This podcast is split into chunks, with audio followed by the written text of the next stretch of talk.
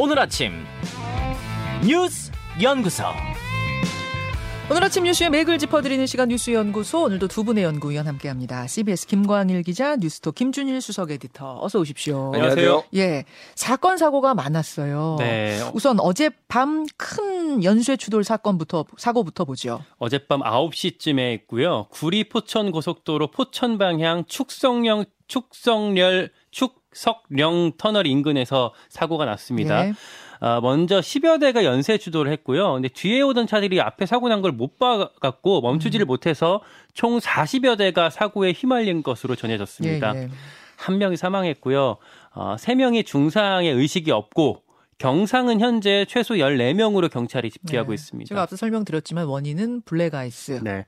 말씀하셨지만 눈비가 녹았다가 노면에서 얇게 언 거거든요. 네. 그러면서 매연이랑 먼지가 엉겨 붙어 있- 있는 겁니다. 음. 이게 보통 어, 일반적인 눈길보다도 6배나 더 미끄럽다고 해요. 그래요. 그러니까 지금 출근길 운전하시는 분들도 특히 유의하셔야겠습니다. 네. 안전거리 안전거리 확보하시고 브레이크 혹시 밟을 때 가급적 살살 밟으셔야 될 것 같습니다. 강원도에는 엄청난 폭설이 왔죠. 한 60cm의 눈이 내렸는데 이게 또 습한 습설입니다. 동해를 지나면서 잔뜩 습기를 머금은 습설. 그래서요, 소형 비닐하우스 기준으로 했을 때 한 60cm가 내리면 무게가 18톤 가까이가 된대요. 음. 보통 눈의 3배 정도. 그래서 시설물 관리 주의하셔야 되고 지금 도로 곳곳 여전히 통제되고 있다는 거 기억하셔야겠습니다. 네팔에서도 큰 사고가 있었는데 여객기가 추락했어요. 한국인 탑승자들 두 명이 있었죠. 예. 유씨 성을 가진 이제 부자 아들하고 아버지로 이제 추정이 되는데요. 네. 아버지는 이제 군인으로 지금 알려져 있어요. 그래서 지금 아들이 휴가가 방학을 맞아가지고 지금 관광을 갔다가 참변을 지금 아직은 확 확인이 안 됐지만은 지금 사고를 당한 것이 유력하게 나오고 있는데 지금 군인인 그러니까 군 상사인 40대 아버지와 음. 15살 아들이 예. 저기로 이제 여행을 간 것으로 히말라야로 여행을 가, 가려고 어 이제 비행기를 탑승한 걸로 이렇게 지금 알려지고 있습니다. 예. 잠깐 영상을 좀 보고 올까요? 예. 그 추락 당시에 이 영상이 우연히 어떤 사람이 휴대폰에 찍힌 겁니다. 아, 이걸 보면은 날씨가 맑아요. 음. 흐린 날씨가 아니에요.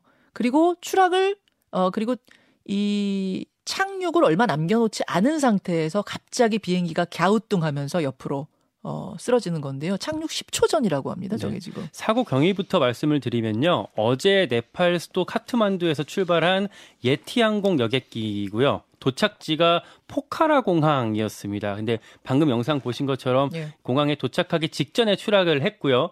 그리고 나서 이렇게 거의 뭐 산산조각이 났습니다. 예. 탑승자가 지금 말씀드렸던 한국인 두 명 포함해서 총 72명이었는데 아직까지 생존자는 확인되지 않고 있습니다. 예, 이게 그러면은 이 날씨 때문은 아니라고 하면은 무슨 이유로 지금 보이는 거죠? 일단 저 비행기는 뭐 ATR 72기인데 네. 제작된 지 한 15년 정도 된 거예요. 그래서 이게 엄청 오래된 비행기다. 막 30년 넘은 것도 막 비행기가 다니고 있기 때문에 저거를 뭐 노후 기종이라고 단정할 수는 없어요. 다만 정비 불량인지 여부는 이제 블랙박스가 저런 경우에는 블랙박스가 오히려 선명하게 기록이 돼 있을 가능성이 높기 때문에 한 두세 달 이제 걸립니다. 음. 다만 이제 이 네팔에서 로이터 통신에 따르면은 2000년 이후에 350명 정도가 네팔에서 비행기 사고로 죽었다고 합니다. 한 아. 22년 동안. 비행기 사고가 잦아요. 여기가 왜, 왜 그러냐면은 네. 해발 6,000m에서 8,000m급 막 이런 높은 지대예요. 네. 그러다 보니까 비행기가 뜨면은 기상이 아- 나쁘다든지 뭐 이런 이유로 난기류라든지 이런 것 때문에 굉장히 아. 사고가 많아가지고 지난해 5월에도 지금 어 승객과 승무원 22명 탑승자가 전원 사망한 사고가 있었고 2018년에도 방글라데시 항공이었는데 71명 중에 51명 사망한 사고 92년에는 167명이 파키스탄 항공에서 사망한 사고가 있어서 어쨌든 좀 주의를 어, 요망하는 상황입니다. 네, 네. 안나푸르나 트레킹 갈 때 가는 데가 저 포카라 공항이라고 네. 해요. 그만큼 산세가 험한 데라고 합니다. 그래요. 예. 안타까운 사고 소식이 들렸고 두 번째 뉴스로 넘어가 보죠. 나경원 대 윤핵관. 국민의힘 전당대회 이를 둘러싼 국민의힘의 내홍이 갈등이 깊어지고 있습니다. 나경원 전 의원과 장재원 의원 간의 공방 설전 뜨거웠어요 주말 내내. 주말 그 사이에 이루어졌던 내용을 먼저 정리를 정리하죠. 해드리면요. 나경원 전 의원의 해임이 있었습니다. 사의를 표명했었던 저출산 고령, 고령 사회위원회 부위원장 여기에다가 기후환경 대사직까지 해임이 됐어요. 그게 금요일의 일입니다. 예, 윤석열 대통령이 사표 수리하지 않고 바- 아예 중징계성으로 이렇게 해버렸고요. 예. 그 직후에 속칭 윤핵관이라고 불리는 장재원 의원이 선공을 쳤습니다. 나경원 전 의원 향해서 친윤을 위장한 반윤의 유두머리다. 아예 반윤이라고 규정을 해서 압박을 했고요. 나경원 전 의원이 반윤 우두머리 소리를 듣는 날이 올 줄은 몰랐는데 예. 반윤 우두머리가 되려고 하느냐 이렇게 이제 쓴 거죠. 운신의 폭을 좁혀버렸습니다. 예. 그러자 나경원 전 의원이 이렇게 역공을 했어요. 제2의 진박감별사가 쥐락펴락하는 당이 윤석열 정부를 지킬 수 있겠냐? 여기서 진박감별사라는 거는 아시겠지만 2016년에 친박계 뭐 조원진, 이장우 의원 등등이 아, 유승민 전 원내대표를 찍어내려다가 총선에서 역풍 맞았던 걸 거론한 거고요. 음. 그리고 윤석열 대통령이랑 장재원 의원 사이를 분리시키려는 전략으로 탈압박을 시도했습니다. 네. 여기에 장재원 의원이 다시 응수를 했는데 어, 저는 제2의 진박감별사가 될 생각이 없으니 나경원 전 의원도 제2의 유승민이 되지 않길 바란다. 아. 제2의 유승민이라고 해서 계속 반윤 프레임에 가두려는 모습 이렇게 공방이 있었습니다. 이, 이 장재원 의원의 SNS가 그러니까 어제 나온 거죠. 네, 이건 어제 나왔습니다. 이렇게 되는 거죠. 네. 금요일, 토요일, 일요일 이렇게 주고받고 주고받고 설전이 오갔고 상당히 수위도 높았고요. 이런 가운데 토요일에 여론조사 하나가 나갔어요. 네. 어, 나경원 전 의원이 국민의힘 지지층에서 계속 선두였잖아요. 네. 그게 처음으로 선두 자리를 내준 조사가 리얼미터에서 나왔습니다. 음. 오차범위 내, 내긴 하지만요. 어, 리얼미터가 미디어트리뷴 의뢰로 지난 12일에서 13일 국민의힘 지지층 어, 515명한테 당대표 지지도를 물었는데 네. 김기현 의원이 32.5%로 1위, 나경원 전 의원이 26.9%로 2위에 머물렀습니다. 음. 그 직후에 이제 나경원 전 의원 측에서 이렇게 문제 있는 여론조사다. 기사 삭제하라. 아니면 법적 대응하겠다라고까지 밝혔거든요. 음. 저도 깜짝 놀랐어요. 네, 네. 저도 이 기사를 썼던 제일 먼저 썼던 사람이기도 해서 아, 네, 거기서 이제 얘기했던 이유가 여러 가지였는데 제일 큰 게 중앙선거 여론조사 심의위원회에 등록되지 않은 조사다 그런 여론조사다라고 주장을 했는데 근데 원래 이렇게 당내 선거 같은 경우는 원래 여심위에 등록을 안, 해, 안 해왔거든요. 그러니까 공직자 선거 뭐 대선처럼 음. 혹은 총선처럼 공직자 선거 여론조사가 아닌 경우에는 열심히에 사후 신고를 해도 된다면서요. 그래서 여심위에서도 요게 뭐 선거 여론조사는 아니다라고 정리를 하면서 일단락이 됐습니다. 그래요. 어, 김준일 대표. 예. 이제 이런 상황들이 펼쳐지고 있는 가운데 음. 나경원 전 의원은 출마다 불출마다 결정을 아직 못한 상태인 거죠. 그렇죠. 뭐 예. 최근에 미사에 가서 좀 더 고민해 보겠다 뭐 이런 얘기를 했습니다. 근데 지금 전체적으로 보면은 윤석열 대통령이 지난 금요일에 해임을 했잖아요. 그렇죠. 이게 해- 보통은 사의 수용 아니면 해촉 뭐 이런 얘기를 쓰는데 해임은 뭐 했다라고 하는 거는 네. 이 정권 들어서 첫 해임이에요 이게. 아, 그러네요. 예, 예. 그러니까 해임은 약간 징계성, 처벌 이런 의미가 있는 그렇죠. 거잖아요. 예. 그런 느낌이죠. 강력하게 문책하겠다라는 예. 건데 지금까지 장관들이나 뭐 물러난 사람들 꽤 있잖아요. 예. 대부분 뭐 사의 수용 아니면 자진 사퇴 뭐뭐 이런 식의 표현이었지 해임은 없었거든요. 그렇죠. 그러니까 대통령의 의중이 강하게 실렸다. 그리고 금요일 오후 5시에 브리핑을 했어요. 음, 음. 원래 그때 잘 안 잡습니다. 브리핑. 아. 왜냐면은 이게 이제 토요일로 넘어가니까 뉴스가 잘 안 되는 것도 있고 네. 근데 대통령이 토요일 날 나가니까 금요일 날 어쨌든 매조지를 지어야 되는 상황이니까 매듭을 기- 지어야 예, 되는. 기- 김은혜 홍보수석이 급, 급하게 5시에 이제 브리핑을 해서 해임 그리고 음. 기후대 유엔 기후대사까지 같이 그러니까 사의 표명한 거는 이제 음. 저출산 고령사회 부위원장만 사의 표명을 했는데 같이 해버렸다라는 거는 한마디로 얘기하면 윤심을 확실히 보여줬다. 아. 근데 이게 뭐 계속 나오는 당무 개입 논란 이런 것까지 이제 이어질 수밖에 없는데 뭐 개의치 않겠다라는 시그널로 볼 수가 있을 것 같아요. 그래서 네. 지금 전체적으로 보면은 이제 뭐 이 여론조사가 아직 이게 튀는 여론조사인지 정말로 이, 이 추세로 갈지는 봐야 돼요. 다만 김기현 의원이 전체적으로 상승세에 있는 건 사실이고 네. 그래서 지금 나경원 전 의원도 어 여론조사 추이를 보면서 출마를 해야 될지 말아야 될지 왜냐하면은 이게 격차가 너무 많이 날 경우에는 출마해도 실익이 없는데 비슷비슷하게 나오면은 단일화를 이제 어차피 결선 투표 가면 단일화가 되는 효과가 있잖아요. 그렇죠. 그러면은 해볼 만하다라고 해서 그게 아마 설 연휴 요쯤에 아마 그 직전에 어, 결정을 하지 않을까 이번 주. 예. 나경원 의원이 어떻게 결심하느냐에 따라서 출마냐 불출마냐 거기에 따라서 다른 주자들의 이 득실 계산도 복잡해지겠어요. 지금 머릿속 복잡 복잡할 것 같아요. 뭐 안철수 의원이나 유승민 의원이나. 그러니까 뭐 합종 연행 가능성도 있고 이게 어떻게 지금 구도가 흘러갈지 모르기 때문에 촉각을 곤두에 세우고 음. 있고요.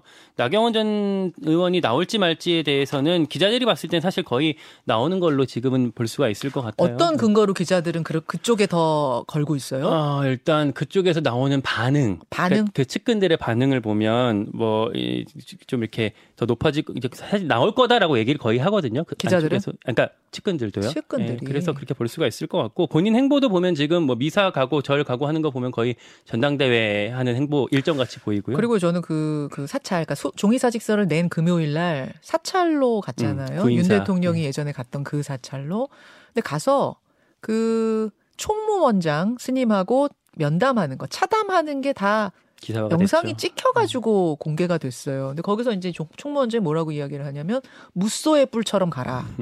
그 요거는 사실상 뭐 출마를 주고받는 것과 대화를 주고받는 느낌을 전 받았거든요. 그리고 해임이 됐고 또 윤핵관 공격 받으면서 이제 안 나갈 수 없게 된 측면도 있고요. 그리고 기자들이 보는 또 하나는 그 공보 카톡방이 이제 개설이 됐어요. 기자들을 대상으로. 공, 그러니까 기자들 모은 단톡방. 예, 아, 거기서 이제 어떤 공지들이 되고 있기 때문에 보통 이제 전당대회 나갈 때 이렇게 많이 하거든요. 음. 그러다 보니까 나오는 걸로 좀 예상을 할 수가 있을 것 다만 같습니다. 다만 지금 장재원 의원과의 설전이 격해지면서 여론의 흐름이 어떻게 갈지에 따라서 또 바뀔 가능성은 있는 거잖아요. 상황이. 그렇죠. 그렇죠. 그러니까 또 하나 주목해봐야 될 거는 그 네. 전에는 김장 연대 대, 뭐 수도권 연대, 안윤 연대에서 안철수, 윤상현 이런 구도가 있었잖아요.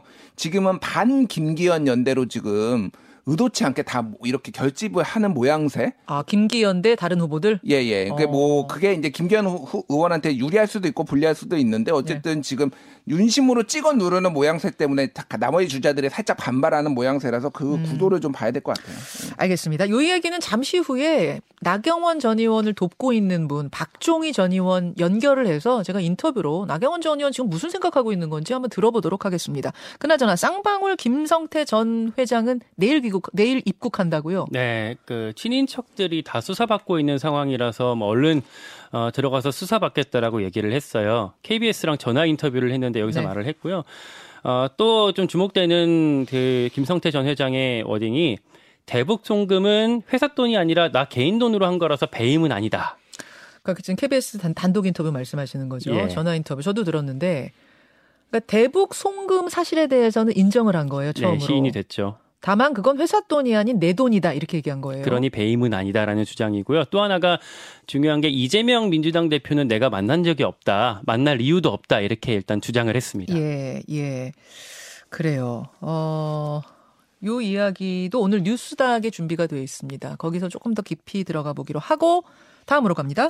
바이든 날리면 논란 결국 법정으로. 윤석열 대통령이 미국에서 했던 말이죠. 이게 이제 바이든이냐 날리면이냐 논란이었는데 결국 법정으로 가요. 네, 어제 한겨레 신문에서 단독 보도가 나왔고요. 지난달 19일 어, 서울 서부지법에 MBC 상대로 정정 보도 서- 청구 소송을 제기를 어, 했다고 합니다. 근데 이게 대통령실이 낸 게 아니라 외교부 박진 장관 명의로 소를 제기를 했어요. 외교부 장관이 네.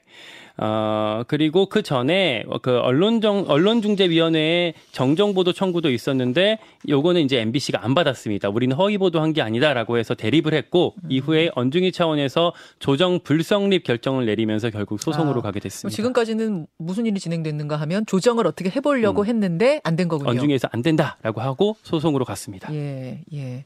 김준희 대표. 지난 목요일에 지난주 목요일에 그 자유언론 실천재단하고 언론노조에서 이제 한국 언론의 양극화와 어 언론의 정파성 뭐 이런 주제로 좀 토론회를 했는데 네. 탈진실의 시대의 대표적 사례로 이 바이든 날리면 이게 이제 김만권 박사가 언급을 했어요. 음. 그러니까 사실 뭐 이렇게 듣, 듣는 분은 날리면이라고 듣는 분은 존중을 하는데 대통령실에서 날리면이라고 하기 전까지 책임 있는 사람들 중에서 어느 누구도 날리면이라고 한 적도 없고 다 바이든으로 들었는데 이게 날리면이라고 해명을 하니까 국민의 한 대통령 지지율 정도 나왔어요. 26%에서 29% 정도가 날리면으로 들었다는 여론조사가 나오고 이게 진실이 중요하지 않다라는 거거든. 정파성에 따라서 사람들이 많이 움직이고 있다라는 건데 개인적으로 좀 황당한 거는 지금 이거를 지금 외교부가 이거를 소송을 걸어야 될 사안인가라는 음. 거예요. 설령 그 난리면으로 말했다고 하더라도 그거에 대해서 추후에 다 정정을 하고 이런 의견도 있다라고 다 보도를 한 거잖아요. 그러니까 언론은 어떻게 지금 이 정부가 보는지가 좀 많이 보여진 거고 그리고 이번에 순방에 MBC 기자 태웠거든요 전용기에. 예, 예. 그러면서 어, 통큰 결단이 있었다 대통령의 그러니까 정확하게 윗선에 그게 왜 윗선에 통큰 결단인가 그건 당연히 국민의 세금으로 운영되니까 하는 건데 언론관에 있어서는 굉장히 이 정부는 좀 문제가 많다 이렇게 말을 안 할 수가 없습니다. 예. 요 이야기 역시 오늘 뉴스닥에서 조금 더 다뤄보도록 하겠습니다. 두 분 수고하셨습니다. 고맙습니다. 감사합니다. 김현정의 뉴스쇼는 시청자 여러분의 참여를 기다립니다. 구독과 좋아요, 댓글 잊지 않으셨죠? 알림 설정을 해두시면 평일 아침 7시 20분 실시간 라이브도 참여하실 수 있습니다.